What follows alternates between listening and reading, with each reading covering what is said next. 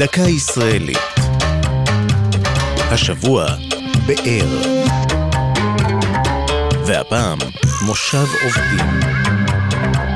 בימי העלייה הראשונה ביקשה קבוצת עולים מחבל בסרביה, כיום במולדובה, לעבור ליישוב שיוכלו לגדל בו חיטה. עד אז הם חיו בראשון לציון.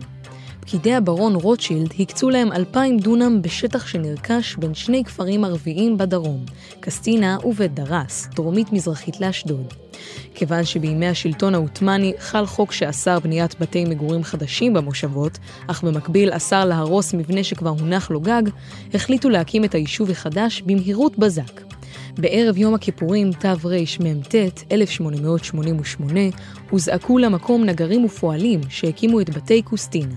זה היה שם המושבה שהייתה במשך שנים רבות היישוב החקלאי הדרומי ביותר בארץ. עקב התנכלויות תושבי הסביבה ניטש היישוב ועלה שנית לקרקע ב-1896. הפעיל הציוני והרופא הדוקטור הלל יפה הציע את השם באר טוביה, ובשנות ה-50 קבעה ועדת השמות הממשלתית כי יש לבטא שם זה כמו בספר טוביה, אחד הספרים החיצוניים לתנ"ך.